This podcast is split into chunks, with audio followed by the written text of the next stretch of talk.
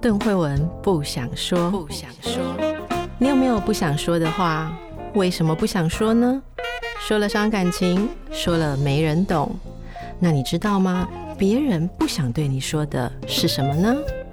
一起探索人与人之间的心理和潜意识。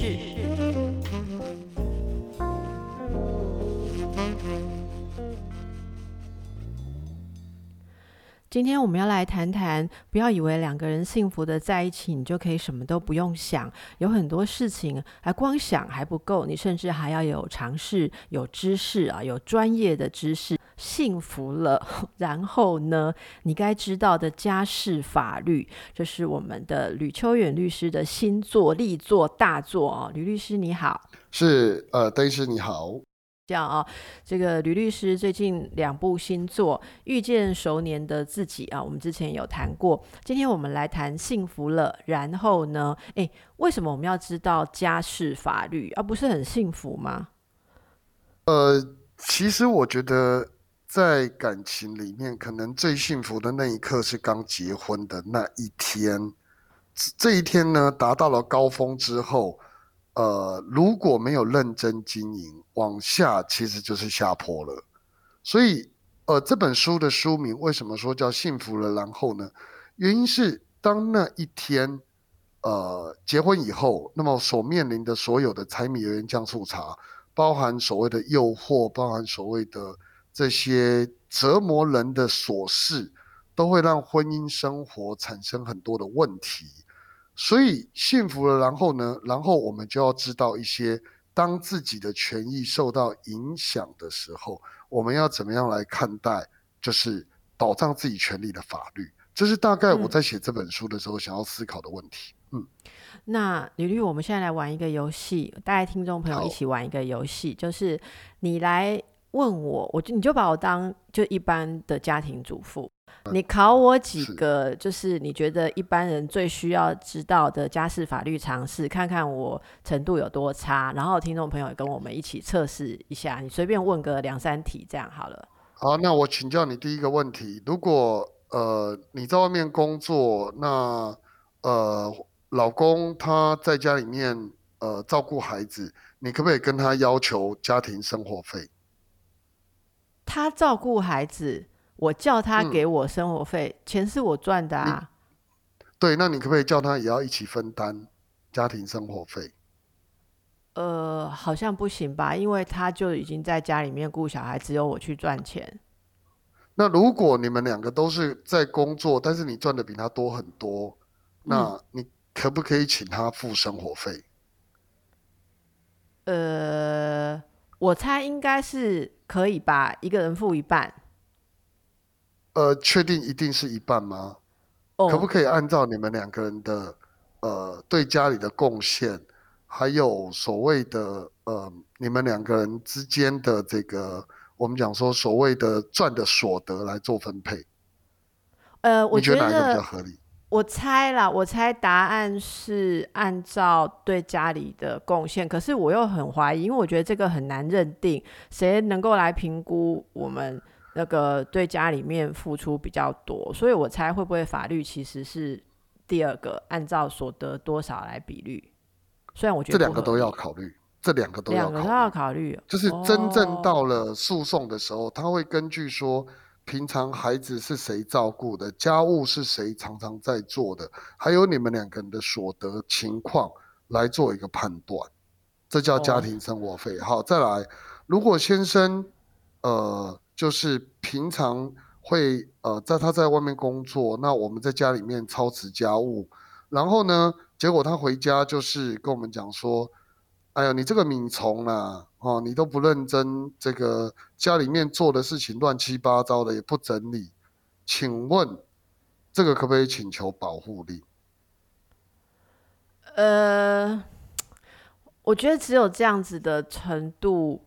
可能啊，例如常常每天都每天骂你米虫哦，米虫、哦、没有打过你，没有打过你，也没骂你三字经，然后不然就是说、欸、逼你出去工作，你什么时候要出去工作啊？啊，这样没有钱了，你都不出去工作这样。那我觉得要给他偷录音，然后这样可以告他情绪虐待。什么的情绪虐待？就是保护令啊。我不知道，我不知道情绪虐待可以可不可以，要什么程度才能有保护令？可以，可以一点点情绪虐呃，我们应该讲哈，情绪勒索、情绪虐待，只要是经常性的，在收证之后一样可以请求保护令。哦，好，等一下，你这个考官很好呢，就是人家答错你都还会引导 答, 答到正确的方向。欸，所以我其实让听众朋友感觉一下，很多事情啊，你以为好想当然了，可是仔细一问你还真不知道法律是怎么规定的。那这个真正遇到事情的时候，啊，搞不好你有权益你也不会争取，甚至呃别人啊就是糊弄你的时候你也不知道被糊弄了哦。所以这个，欸，大家如果听到现在觉得你程度没有比我好很多的话，其实后面还有很多的其他的细节啦，哦，包括说欸这个财产的分配啊，然后什么抚养长辈的义务啊，我觉得真的有太多太多的问题。我们今天就呃让吕律师来专注先跟我们介绍几点好了啦。我们其实一般而言哈，嗯，我遇到的问题大家比较在意的有两个东西，一个叫做钱，一个叫做人。好，那钱的部分当然就是呃还在婚姻里的时候钱要怎么划分，然后第二个是，那如果说，嗯，离婚的时候钱要怎么谈，那这是钱。那人的部分呢，其实主要我觉得，嗯，谈到法律的，通常那个人就不在了。我讲的是隔壁那个，我们在意的是我们两个生的下面的那几个，所以我们谈的应该第二个问题就是监护权的问题。好，好，那这两个问题其实我觉得是一般比较常见的。那当然我们如果有空再来下一集我们再来谈婆媳问题，那是另外一个很严肃的，包含说怎么奉养爸妈，哦，这两个字好沉重，奉养你看看，或者说是怎么照顾，哎，对，那个是另外一个问题。我们先谈，如果说是讲所谓的钱的问题，在还没有离婚之前，哦，钱有两块，一块叫做抚养费，一块叫做家庭生活费。那抚养费呢，其实在一般来讲就是如果是夫妻就是有相互抚养的义务。那这个相互抚养的义务意思是说，我没有钱我老公要养我，我没有钱我老婆要养我，这样子，这是第一种，嗯，那这叫做抚养费。那再来就是小孩子，小孩子如果他未成年，哦，目前我们成年还是二十岁，很快就会调成十八，那总之不管是二十或十八，未成年以前我们都有养小朋友的义务，这是我们讲的所谓的抚养费。好， okay. 那一般而言我们如果住在一起不太谈抚养费，为什么？因为住在一起谈的是家庭生活费，不在不住在一起。什么叫不住在一起呢？比如说老公老婆吵架，老婆一气之下回娘家，那这时候老婆就可以跟，如果带着孩子走，就可以跟老公请求抚养费，而不是家庭生活费。好，先问问题，老师，老师问问题哦。好，那那个抚养费只有针对小孩，没有针对老人吗？老人家，老人，老人家是这样哈。我们讲这其实是我们下一集要谈的，但是如果你问的话，我可以简单的跟你说。一般而言，我们讲对于爸爸妈妈这个就是年纪比较长的长者抚养，通常有一个必备的要件叫做老人家。他身上呢，就是没有办法维持生活，也就是说呢，他们身上没有钱，没有钱的时候，我们才有义务抚养。换句话说，假设哈，爸爸他今年六十岁好了，其实还可以工作，哈，但他就是不想工作，要跟他的小朋友要钱，不是小朋友啦，成年子女，他要跟他的成年子女要抚养费，可不可以？可以。好，但是呢，如果爸爸现在有一间房子，或是存款还有三四十万，他可不可以要求成年子女抚养？那就不行。这在法律上的术语叫做可以维持生活，也就是说，老人家如果可以维持生活，他就不能够跟成年子女请求抚养费。大概是这样。懂。那因为小孩一定还是不能维持生活嘛，嗯，还不能维持生活，所以他就有抚养费。好，那抚养费也不包括呃伴侣就就配偶，因为你刚刚说如果夫妻分居，老婆带着小孩去住别的地方，那是请求对小孩的抚养费，所以对老婆没有抚养费、嗯、对不对？夫妻之间没有，有有有一样有一样有夫妻之间一样有抚养义务、嗯、只是说我们的着眼点主要会着重在呃未成年子女这边。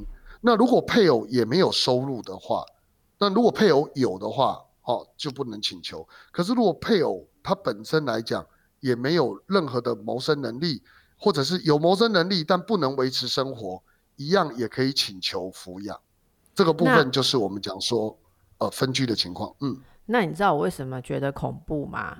就是说如果你今天跟一个人结婚，好比方说你跟一个男人结婚，然后结婚之后啊他就发懒不工作，好然后、嗯欸、还就是跟你意见不合也不妥协，然后不爽就搬去别的地方住，然后结果他都不工作来跟你请求抚养费，你还要给他？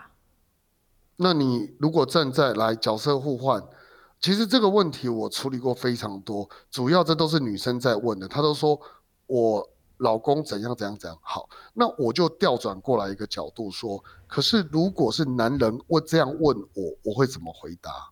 我老婆啊她都结婚以后就不工作，然后就跟我意见不合，然后意见不合的话就有一天跟我吵架就搬回娘家，请问我要不要养她？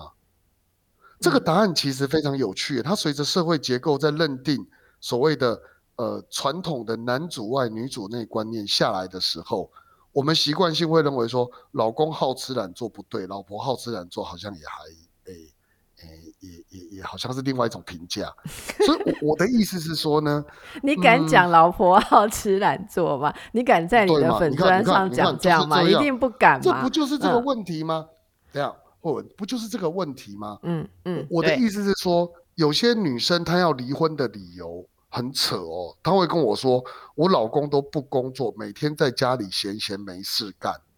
我听到这句话其实有时候我会很火，为什么？因为你的预设是男主外女主内，你才会讲这个话啊，不然的话角色互换嘛。我现在讲男生跟我讲说我老婆每天在家闲闲没事干，为什么我要养她？我就会跟男生碎碎念说哎、欸，你怎么可以这样讲啊？女生在家也有操持家务啊。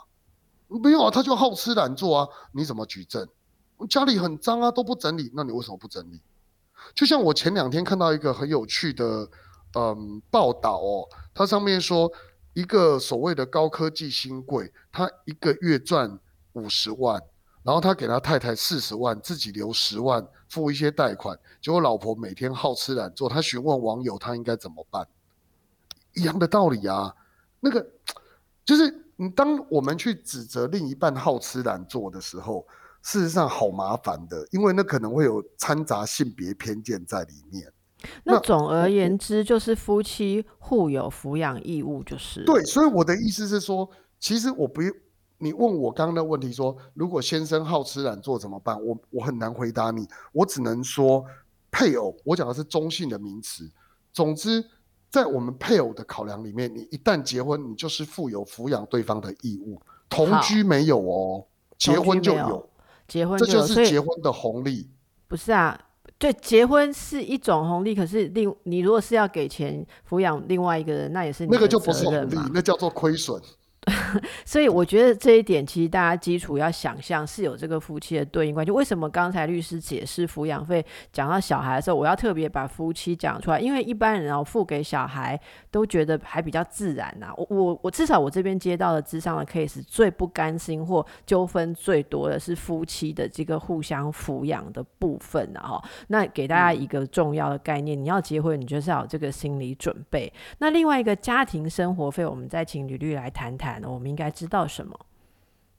家庭生活费哦，它在考量的点比较不类似刚刚讲的抚养费那么单纯。抚养费哦，如果提不出来单据，其实无所谓，我们可以用主计总处公布的每县市每人的所谓的平均消费水准来做判断。比方说台北市可能就是三万一左右，那新北市可能就是两万一左右。那这是主计总处公布的每人每月平均消费支出。好，那当我们去请求抚养费，一般而言、哦、在中产阶级以上的收入就会按照这个去平均去分配去判断。但家庭生活费在实务上比较麻烦的是，我们通常都会要求就是对方提出收据，也就是说你这个家大概一个月需要开销多少。那比方说我们经营这个家，贷款、车贷、房贷、呃、教育费、补习费、水电、瓦斯，总共加起来我们这个家一个月要八万块钱好了。那这个八万块钱呢，就要根据两个夫妻的所得去做分配跟判断。那一般来说，当然在没有进诉讼、不找律师的前提，大家就四四六六，就是好啦，反正我出这个，你出那个，我出安亲班，你出贷款，这样子，哦，这个都没问题，法律也不管，法律觉得你们夫妻好就好。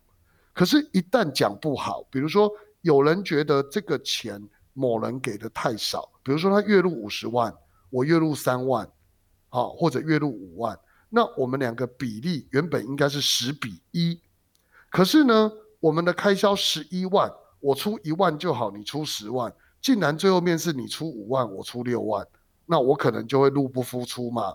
那我就会跟法院讲说，请法官来判，按照什么？按照我们对家务的努力，比如说这个家平常谁在顾小孩，谁在接送，哦，谁在陪小孩做功课，谁在整理家里，等等的这个所谓的两边的说法说辞，以及什么？以及所谓的两边客观的所得。那法官就会根据这个来判出一点一笔金额，说要求先生要付给太太，或者太太要付给先生，这样的一个叫做家庭生活费的分担，大概是这样。那这是常态性的嘛？就是如果法官这样判，那就是说这个假设他决定先生要付多少，他就是每每个月都要照这样子付，以后每个月都要这样付，嗯，哦，所以所以法官有帮我们管这个不公不义的事情，就是了。呃，会管啊，但是一般来说走到这里通常下一步就是离婚。好，那这就麻烦了。你们两个人连家里的钱都搞不好，那通常就会有人会开始想要离婚。离婚这个事一旦动心起念，通常没有往回头路的方向，只会越来越大，大到最后面两个就走了。李律，那你看哦，刚才你讲的一般人也没有搞得那么清楚啊，也没有去找法官裁定说谁应该要付多少家庭生活费嘛。那你像你刚刚讲的四四六六，你出安亲班啊，然后可能我出学费啊，或什么才艺啊、贷款啊，对对对，好，那那那结果要离婚了哈，那怎么办？就是觉得说，哎，之前到底谁出的比较多，就是会有纠纷嘛。那那个时候会不会去计算？我跟你讲，好笑的。对对，就是好笑的事情就来了。我我遇过非常多类似的诉讼是，两个人离婚之后，那么有一方，比如说好，我我我讲比较社会传统结构的现象，先生把呃所有的薪水都交给太太去处理，好、哦，然后呢，隔了十年之后，两个人离婚了，先生去告太太说，为什么我一个月赚十万，十年一千两百万？我的存款簿竟然只剩下三十万，这是怎么回事？于是他去告太太，要求他要返还不当得利。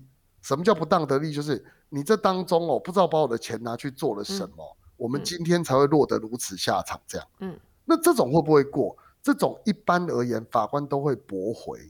为什么？一笔烂账啊！一笔烂账怎么讲？那吕律，我们两个讲好了，我们两个没讲好，讲好都一样。总之就是这样啦，钱就花掉啦。好，那我问你，旅游、吃饭、嗯、都花钱嘛、嗯。我们来问一个实际的问题哦，因为今天呃，大家现在我觉得也开始在家里面想一下，你拿多少钱出来，另外一个人拿多少钱出来，你有没有要调整什么啊、哦？那你会建议大家平常，例如四四六六，像你刚刚讲的哦，你付了安亲班，什么收据都要留嘛。如果你没有信心，你们会永远在一起的话，是不是收据都要记账、哎、都要留？对对对，没错，会这样建议啊、哦。因为我我这样讲好了啦，嗯，其实以前人家有讲法不入家门，这当然没有错啦。哦，原则上我们法律不太喜欢管所谓的你们夫妻这么细节的事情，但非得较真的时候，我们一定要计较出一个呃状况。那其实你就是得留收据啊，那你收据留了以后，你才有办法去证明这笔钱是我出的，那笔钱是他出的啊。否则的话一笔、啊、一笔烂账。帮小孩子买东西也要留下发票这样哦、喔，都、啊、留下来说这个今今天是今天是舞蹈表演的，所以有买特殊的衣服五千就要留下来，欸、对三千五千，对对对要留下来。哦，脚、啊、又变大了，脚又变大又买球鞋了，哦，这样通通把它留下来。可是这个好累哦，这个好累哦。我我的意思是说，其实这件事情最让人心烦的事情是。当我们在收集这些收据，似乎就是在预测我自己想要离婚，所以我会建议其实不用那么紧张。呃，我我通常会建议哦，第一步是先跟先生讨论出一个客观的数据。像我就很难理解，很多太太当她去问先生说你到底赚了多少钱，先生冷冷的回她一句话说你别管，关你什么事。这时候你就该想离婚了啦。嗯嗯为什么？那这代表他今天要离婚的很多啦。哦、对对对没有错， 我, 我跟你说当先生这样讲的时候，他意味着他其实根本不想跟你分享他最重要的财务状况。当然啦，我们可以说每个人都有隐私权，这讲也没错，可是我现在在跟你讨论，我不是叫你告诉我你一个月赚七万两千六百三十五，我是要问说你大概多少，你年薪多少，我报税其实我也看得到啊。那当我报税看得到的时候，我就要跟你讨论啊，我们两个收入是二比一、哦，我二你一或你你你二我一都好，那我们两个人是不是要坐下来讨论一下，家里的开销也大概抓二比一，我们就这样来做分配啊，不要去计较那个几千块或或是几百块、哦，反正我们就这样二比一来来处理，好不好？好，这是第一步，好，对嘛？第一步讲得好讲，讲不好，那可能两个人进一步，比如说有人隐瞒他所得。或者是有人就是不想出，或是有人就觉得不够你就去娘家借，或者跟老公讲不够你就给我去银行借钱，那这个活不下去嘛，活不下去的时候你可能就要到法院去处理了。这就是我讲说请求给付家庭费用很多时候都是离婚的前哨战，因为你两个人连这个都讲不好了，你还期待两个人有什么互动，你没有把你们家的事情翻箱倒柜去给法官听，给一个无关的第三人，他要在十分钟之内听你十年狗屁倒灶的事情，你觉得他有可能做出真的很符合你们两边的判断吗？不一定嘛，没错。所以呢，所以我觉得很麻烦的。嗯，我来总结一下律师今天哦给我们的这个重要的观念，就是你真的要知道法律是怎么样来。诶，定义怎么样来看待像是家庭经济、哦、分担的问题，可是啊你也不要以为说诶这个法律你知道你就一定可以靠法律解决问题。我想吕律的意思就是说，如果你们连沟通都不顺畅了，什么事情都要勾心斗角，像我刚刚想象那种你全部要在那防对方，要想象说哦，十年后我要拿出一桶单据来要跟你分什么的时候，其实你们的婚姻可能已经出问题了。我觉得这是吕律刚刚最后提到的那个重点哦。好，那么所以今天这一集就让大家这个当头棒喝一下哦，来稍微想一下，其实你自己通常都搞不清楚你花在家用有多少钱，像我真的我也是搞不太清楚了哦，所以大家稍微有一个意识，然后互相看一下，如果想要知道更多的细节、哦、包括各式各样家庭的这个责任，法律上到底有没有保护我们什么、哦、或者有没有保护别人什么，去看一下幸福了然后呢。今天我们这一集就先聊到这边，谢谢吕律师。好，谢谢。